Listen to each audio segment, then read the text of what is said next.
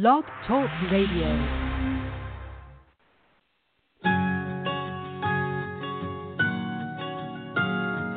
There was a time I was so afraid,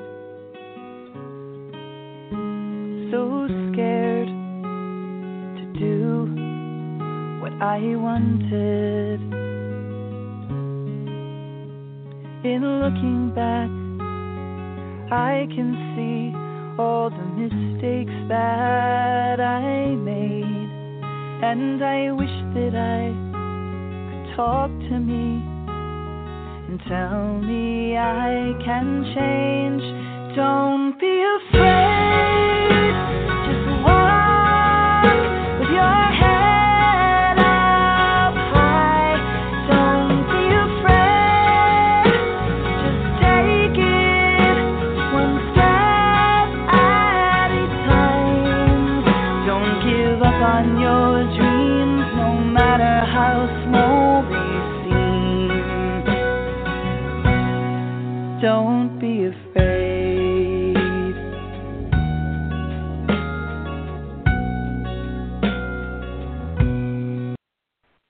Hi, welcome to Blog Talk Radio Safe Recovery. This is Monica Richardson, and I am your host.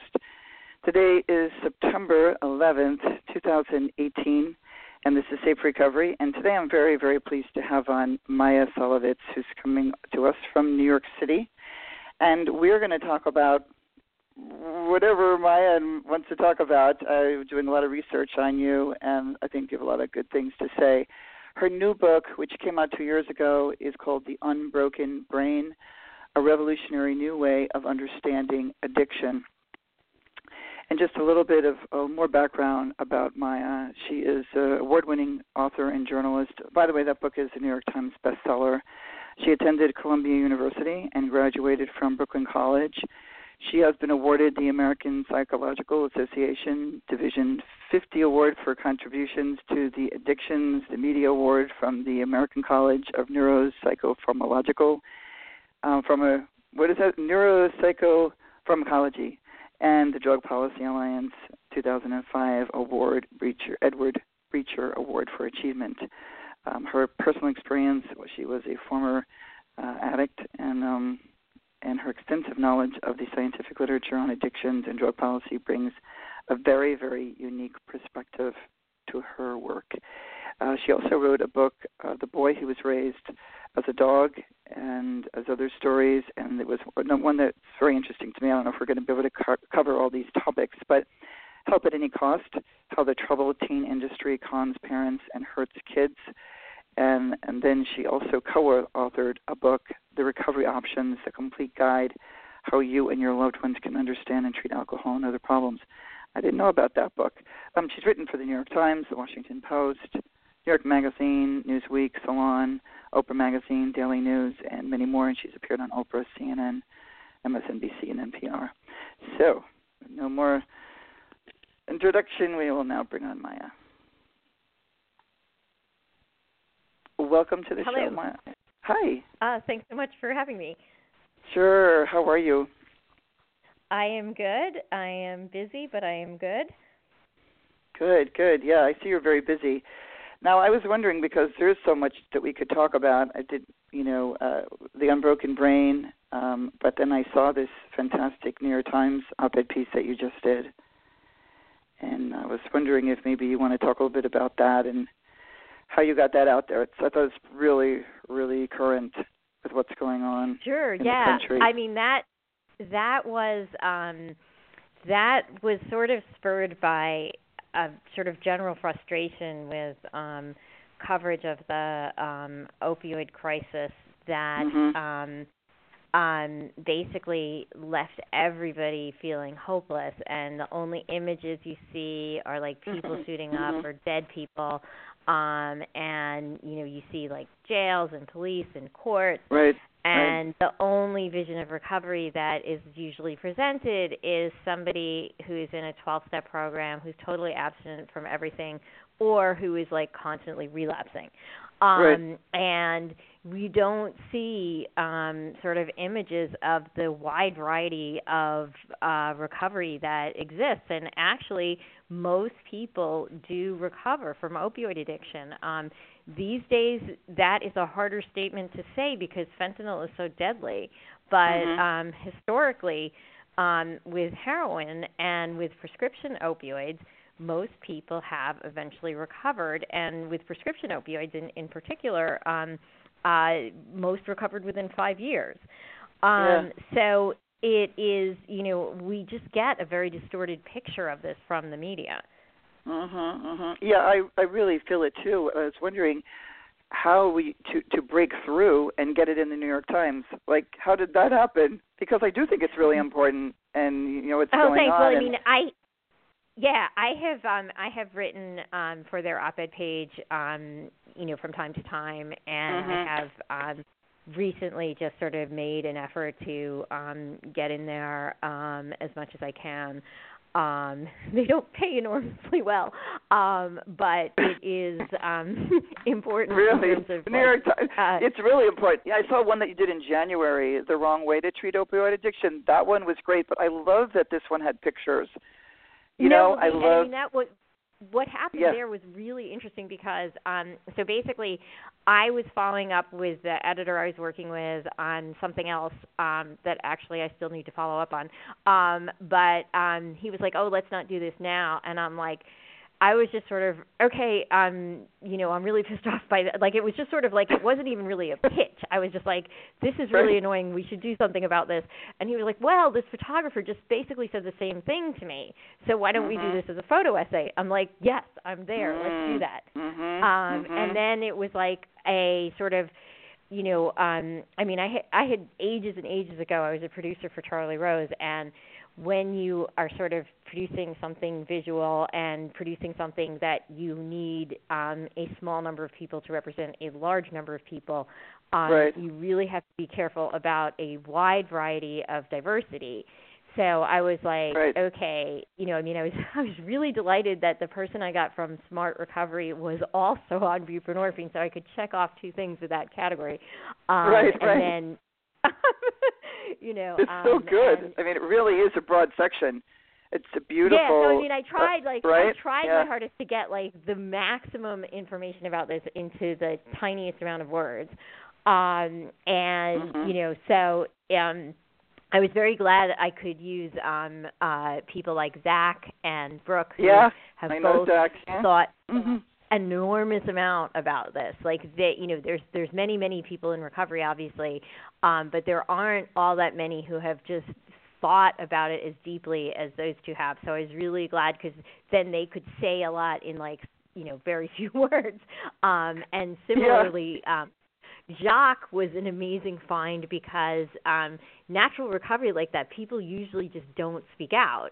Um Mhm. and you know he'd been Mhm. a public school teacher for like 30 years and he had this past that nobody knew about. So it was like I was really honored and delighted that he was willing to um you know share that and come out about that um Right. because it's a common story but it's one that we don't hear.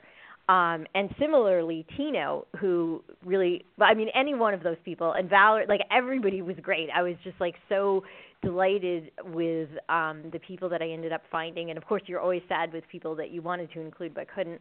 Um, but um, you know, I, I thought we got a really, um, really great cross section, and I was really glad, particularly for Valerie, whose name is even more unpronounceable than mine. I know. How do you say her name? I don't. I. I'm not. Darwin gonna attempt it, and I Daagu. I apologize for that. Um, but um, but she was absolutely. She is absolutely lovely, and um, Yeah. I really wanted to include a native voice because actually. Um, American Indians are the hardest hit by the opioid epidemic, like not white people, and Mhm. their voice Really? are almost never heard. Yeah, yeah. Oh, so, oh. um, you know, and I mean, one of the things that I, I wrote another piece about this at one point, um, because there's been this idea that oh, like you know, um, the reason um, uh, indigenous people have problems with alcohol is like some kind of genetic thing. Well, yeah. that wouldn't account for why they have problems with opioids, right? And so, no, Right. well, gee, what is actually the common thing that indigenous people around the world share? It's trauma, it's oppression, it's Mhm. colonization. It's not Mhm. genetics. Um, Right. And so, you know, so like just sort of debunking those myths around that. Um, I was really, um, it's it's just sort of a really interesting area, and people, um, you know, often neglect it. So I was I was really um, glad to be able to get the opportunity to report um, on that, and you know, sort of let people know that like this is a very silly way of looking at oh like all these people who have different genetic backgrounds all have this but they have oppression in common but it's the genes that caused it Mhm. right. so, right, right. you know, I, was so wild. Um, she says she attempted treatment at least 20 times. She had about nine overdoses, and her last one almost she went blind. And then it says here um, she went to con- conventional treatment, but it didn't work. So we know that was probably 12 step. And then she found Yes. her roots. She began at I love this uh, Native American ceremonies and praying using ceremonial pipes and tobacco. Uh, it's just uh, really drumming, you know, really beautiful. And even the fact that the, the first article, the, uh, the guy went to Smart Recovery and why he liked that. Um, you so you covered someone who was on antidepressants. Um, you you covered the um, you know the gay community, which I thought was great. And I mean, yes, and then yes. Zach, who's Rick a journalist. there yeah, yeah. I mean, it's really. I, I think that, but I, I I agree with you because with um the the overdose of uh, Demi Lovato is what was making me a little crazy with the narrative, and that you know Anderson Cooper just brings on Dr. Drew, and I'm like, where's Maia? Where's Oh. like somebody like it's you really kind of need Sanjay Gupta, you know, and you No, and a I few know. I mean, it's like- people, right. I mean, you know, Dr. Drew had a 14%, I if I'm remembering the statistic correctly, but it's over 10% death rate on celebrity rehab. Nearly Mhm. all of them were from overdose. And he and the people that um were on that program um sort of had this uh, like one of them um one of his like counselor types is like, you know, uh Suboxone steals your soul. And What? you know, they they were they were taking people off of successful methadone maintenance and Wow. pushing them into abstinence um with like one guy experiencing like psychosis due to withdrawal which you should not do because you should not be withdrawing somebody that fast without appropriate medication anyway um it's just like this guy should not be quoted anywhere as an expert Right. on addiction Right. i am not a I know. doctor but i don't kill 10% of my patients I know. No, have you ever tried? Do you have a publicist that you could get on like one of those shows? We really need I mean, this yeah, voice, it's your like- voice.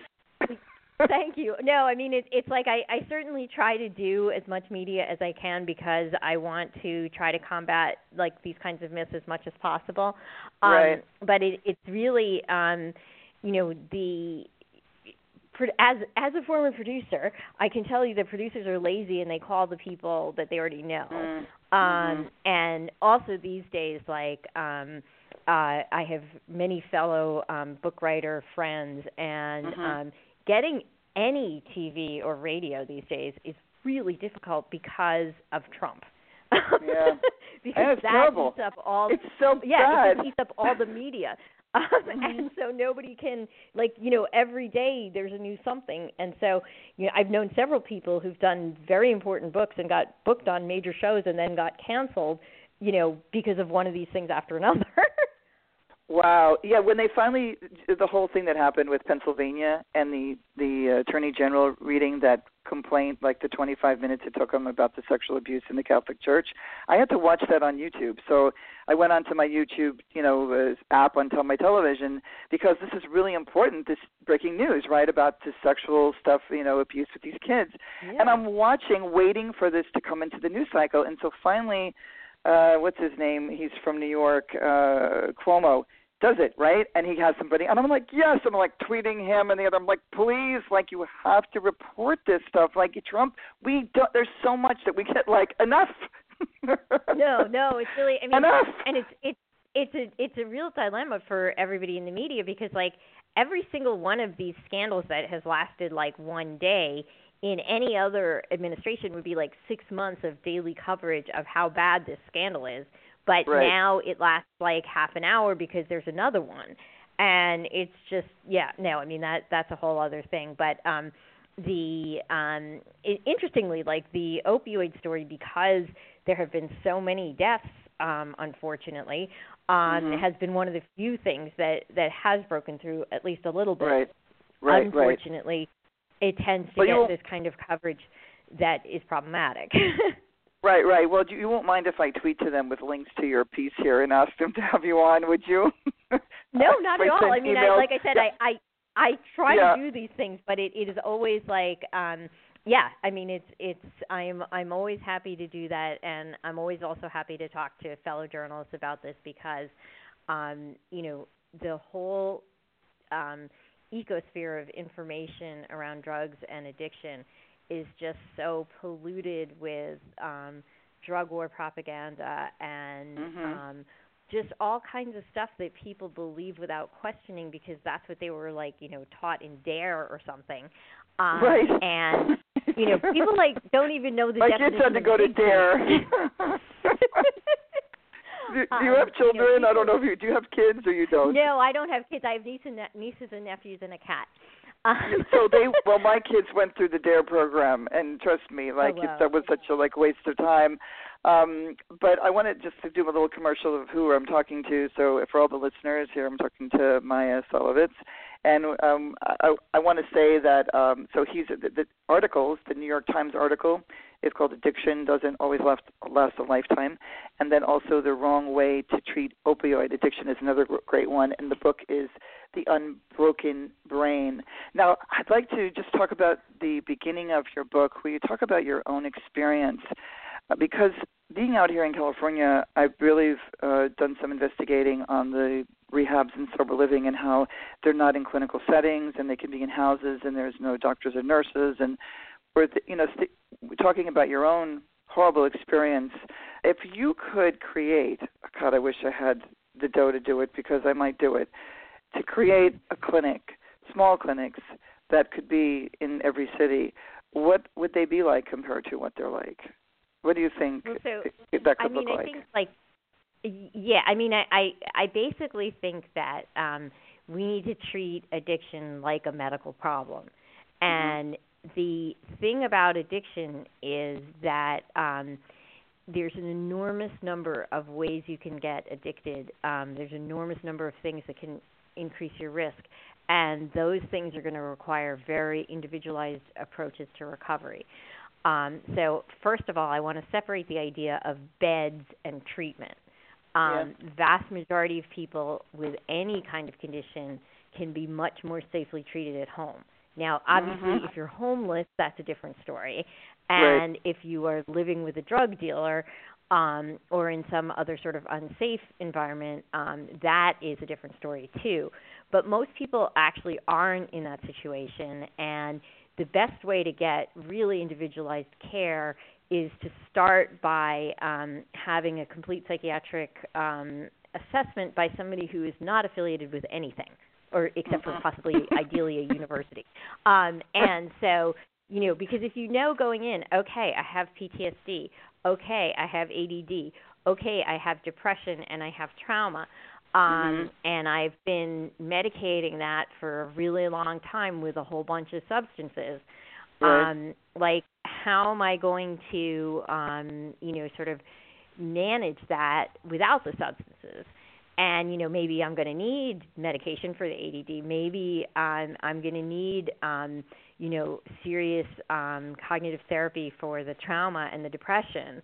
Um now that um all of this stuff has to be um you know done at appropriate time because you don't want to like have somebody who's like 3 days um abstinent um who um you know now we're going to talk about you know um your sexual abuse as a child like you know Right.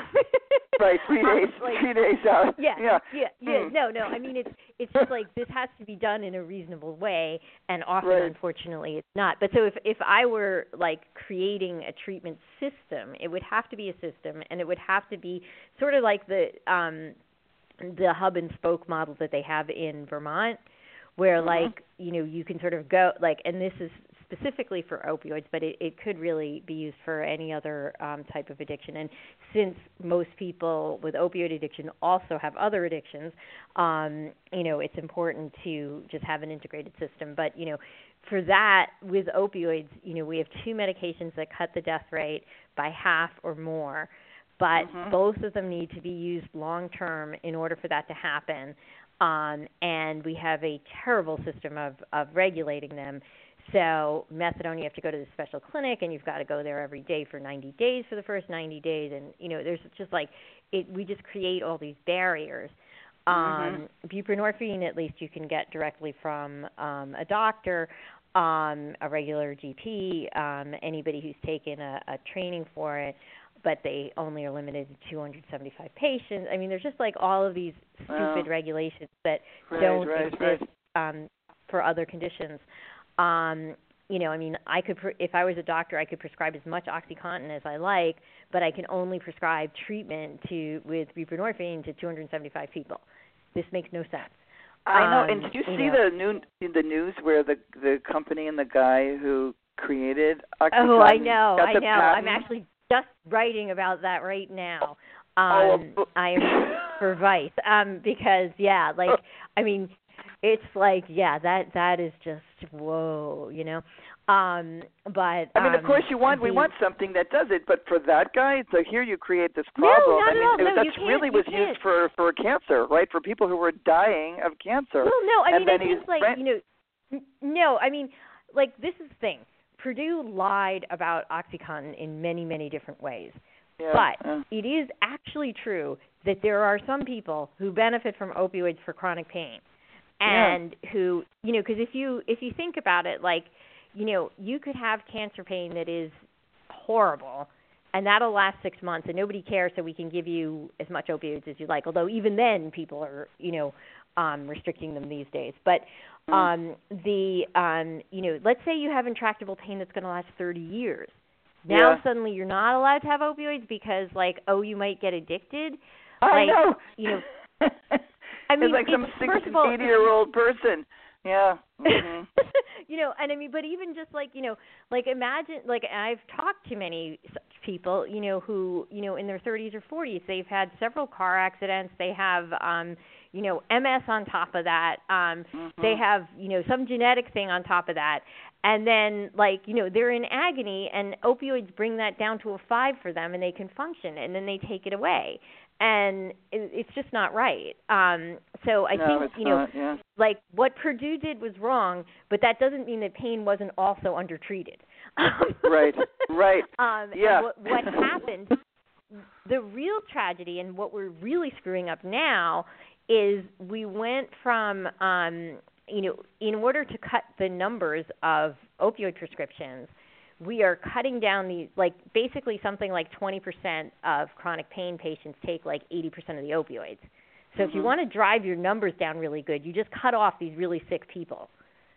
And suddenly, Wow. look, we're not prescribing as much anymore. Our numbers are great. See, we solved the opioid epidemic. Um, meanwhile, you've got those people either killing themselves or becoming severely disabled. Um, and then you have the um, the people who are addicted getting fentanyl on the street, which is more dangerous than OxyContin. So, Mhm. um, Mhm. that is a great solution to that problem.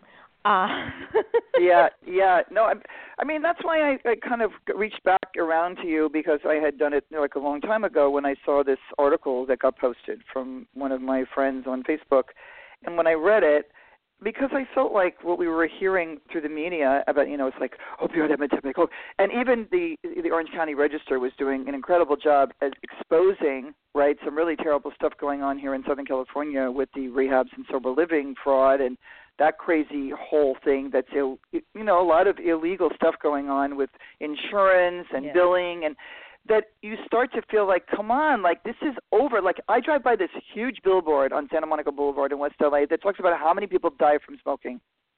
And so much more. Right. but if there's, there's it's true. hundreds of thousands of people right?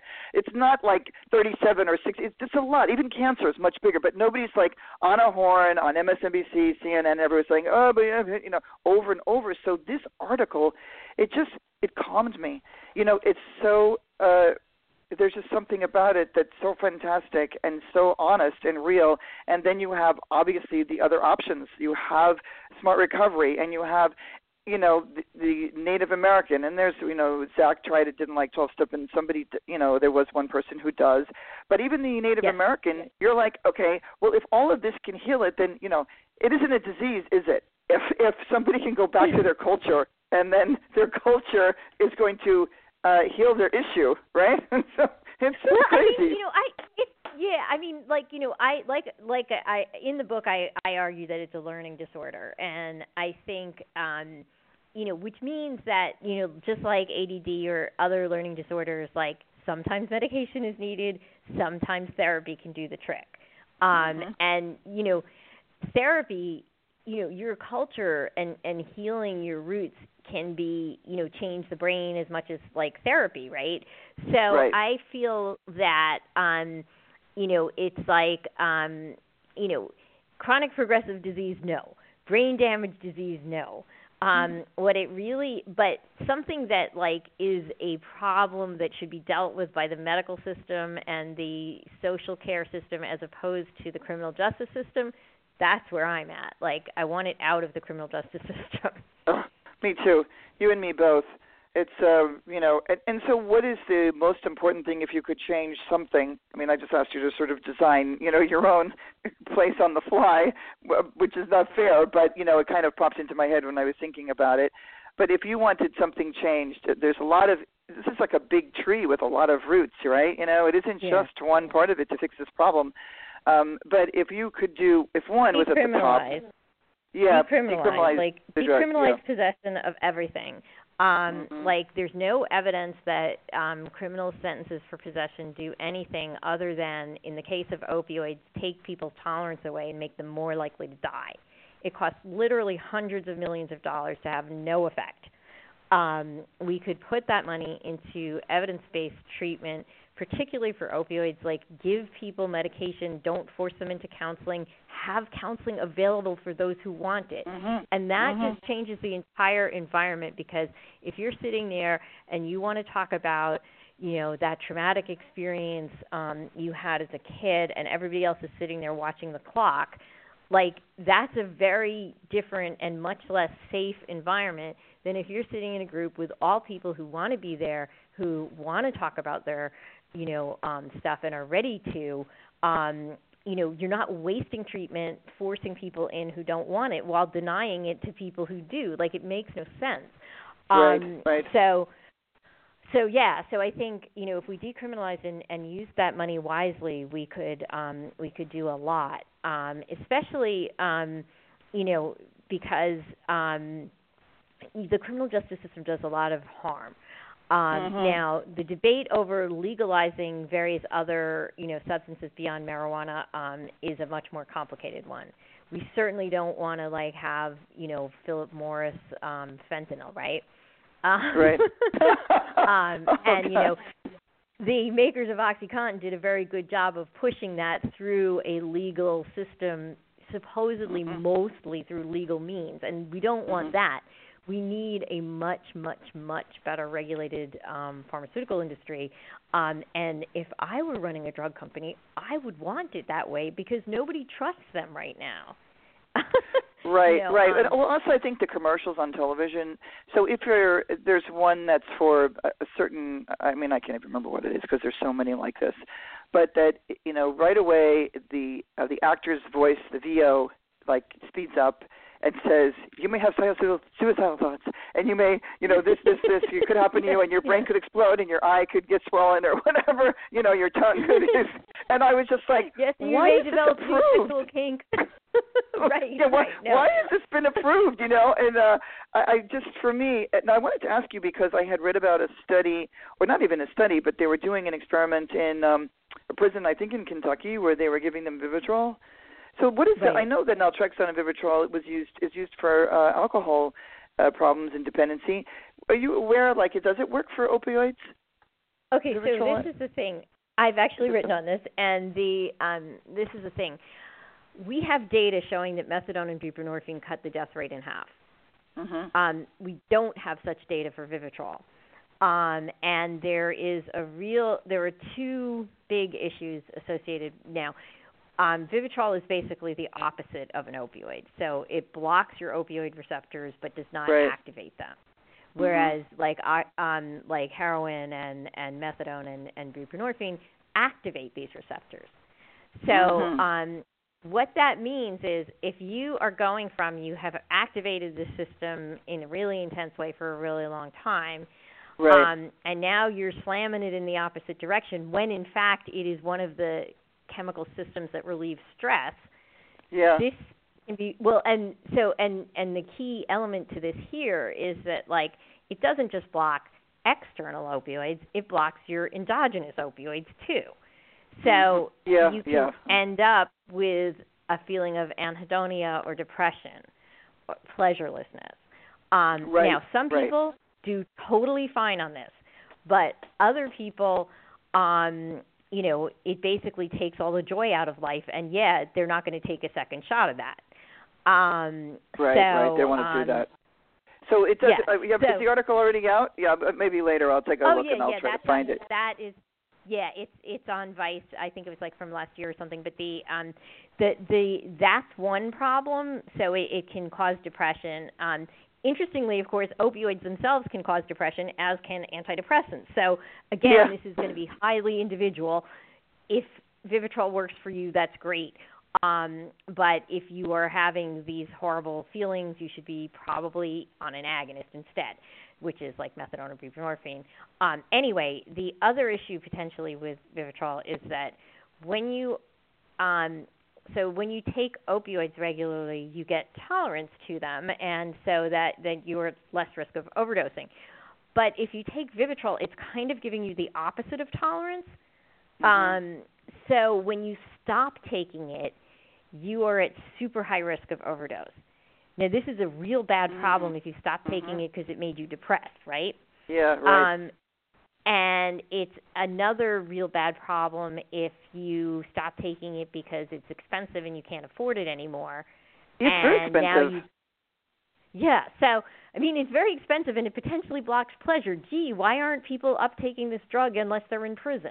yeah, well, and plus, what we was I, me, a friend and I were talking about is that it, oh, if it's fourteen hundred a month, why are the prison people getting it, but the people out here can't afford it? Like that doesn't make sense. Who's paying for that in prison? You know, I mean, well, no, uh, I mean, naltrexone is so much are... cheaper, right? Naltrexone oh, yes. is much cheaper. The oral and kind, right? See, but this is the problem there. So in Australia, um, using oral naltrexone, the overdose death rate was four times higher stopping that than stopping um, uh, methadone or buprenorphine. Um, so yeah. this mm. problem does not happen with alcohol because alcohol, you know, you slip once, you're not going to die from the relapse. Um, you you know you don't have the tolerance and and all that issue. Also, alcohol is sort of acts indirectly on opioid receptors, like not directly. So um, if with um, naltrexone, it does not necessarily um, you know, uh, most people I know that have used it um, have, or, or most of the studies that I've seen of people who have used it have found that it is more successful for people with a moderation goal um, than an abstinence goal. Right. Um, right, right. That, that's what I've heard too. Yeah. hmm Yeah, and And- and so um, again, it you know this will vary from person to person, um, but it, it seems to reduce craving for the second drink more than the first. Um, and so for somebody who you know just wants to like you know um, uh, hang out and and um, and and have a glass of wine or something um, and be social, um, that may be the perfect thing if if you know normally they can't stop after you know one or two. Right, right. Um, what are you uh, right now? What are you working on? That it's really, So really I'm about- passionate about.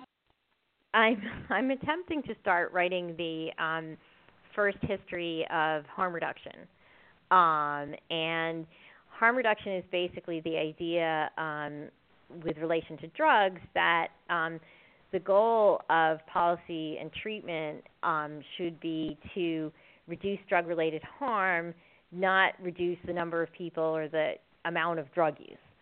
So Right. the idea is we don't really care if you get high or not. We care that you don't die. Um, and when you I like base that better. policy, yeah. right, yeah, can right. you get that when into you base policy on that, like you end up with a very different policy. You end up with decriminalization. You end up with you know needle exchange and safe injection facilities, um, and treatment that is kind and gentle and nurturing. And when you have Mhm. treatment that's welcoming like that, the research shows that it's really much more effective than just telling people to shut up and sit down and listen and you know your best thinking got you here. Right, right, right. I was in a small town in Germany, Wiesel, where my mother passed away suddenly, and I had to go. And so it was a really Mm. great but very small hospital, and you could see the um people who had drug problems were coming to get treatment, like they were coming to get safe, whatever, maybe methadone, right. maybe.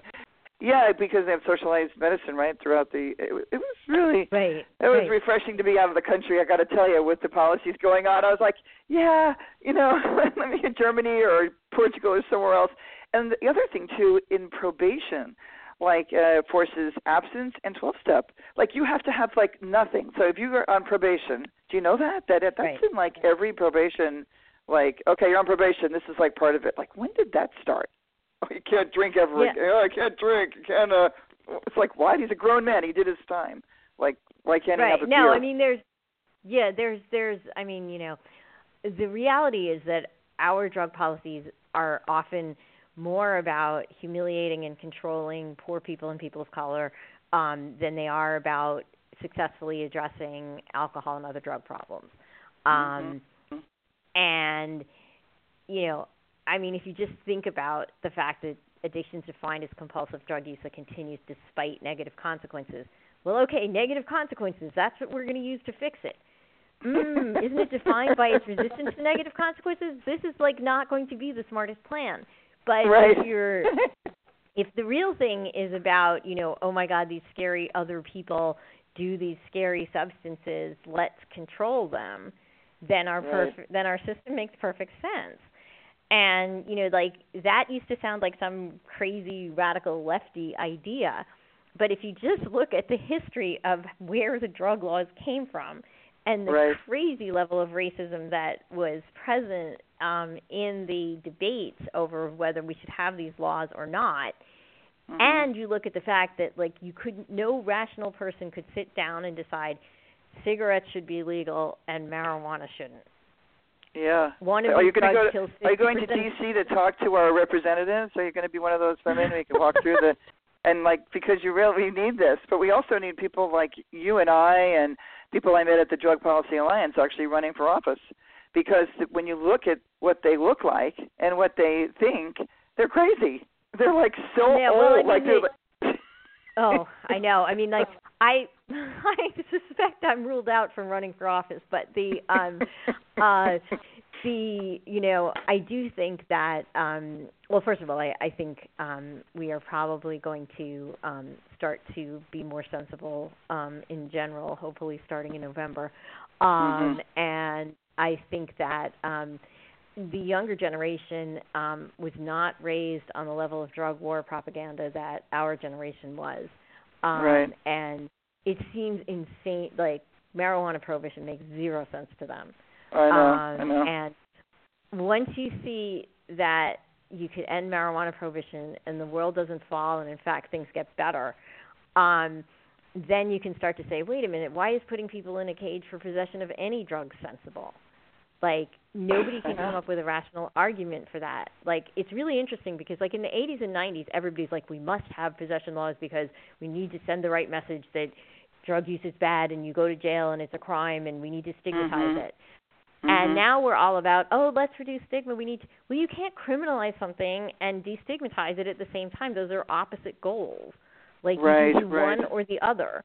Um, um, the more sensible one is to destigmatize it, um, so that you can treat it like the health problem that it is. And you know, I mean, in um, throughout mental health, um, health, um, social um, stuff is essential to all forms of recovery. Like, there's lots of people who, you know, their recovery from depression might come from, you know, drumming or um, Mhm, from, mhm. um, you know, singing or um, joining a you know, choir, right, or swimming. church Yeah. sure, whatever it is for you, you know.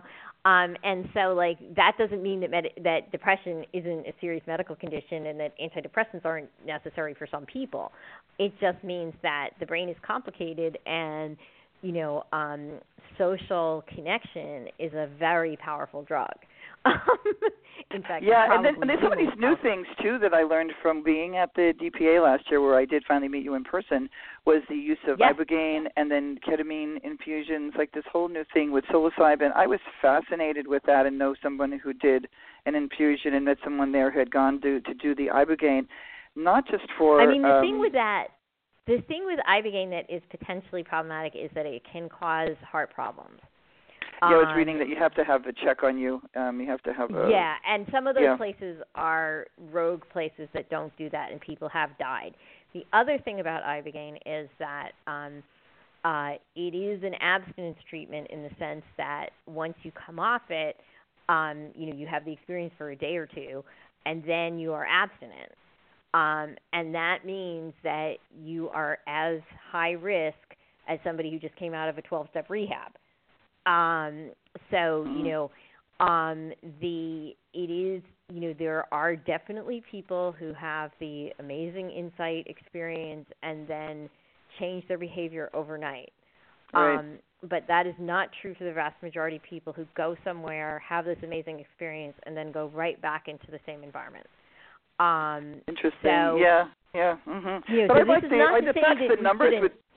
Yeah, yeah. Sorry, the numbers that you gave though about buprenorphine and um, the methadone like lowers like the death rate by fifty percent. Isn't that enough to just make that really available everywhere? Well, no, that's what we should. I mean, you know, like this is what I've been trying Yeah. to shout from the rooftop as much as possible because, you know, right? We have this. Like, imagine if you had a chemotherapy that did that. Like, yeah. people would want to like put it in the water supply. You know, I mean, now, obviously we can't do that. Um, uh, but um, the you know what we should do is just eliminate the insane barriers that we put up to this stuff, and so that literally, if you just want it for one day, you can go to a needle exchange, you can go to emergency room, you can go to a doctor Right. and just get one day, and just that day you're not at risk from fentanyl um you know but we're so obsessed with oh they're going to sell it on the street well there would be no street market for it if everybody Right. could get it for free right so Right, it's, right. What a good point. really yeah, really good point. um, you know, because like nobody want like look if you're on the street and you're wanting to get high you want like heroin um you don't want buprenorphine um you know it's like you may settle for buprenorphine so you don't get sick um but um it's you know in the context of the huge heroin market that we have now Mhm. um having more buprenorphine out there can only do good you know i mean like if you went to a desert island where there was no opioids and you gave people buprenorphine then you might see buprenorphine misuse but that is not the situation we have here Right, right, right. Now, I know you told me that you just had 45 minutes, so we're getting close to the marker.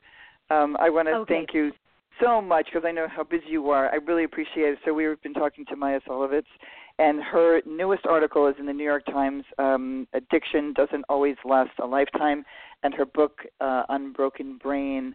Uh, it was really a pleasure to talk to you. I hope we can do it again. Call me anytime if you have if you want to have a voice on my Blog Talk Radio show. It's really oh Great. You're welcome. Thank you so much for being on the show.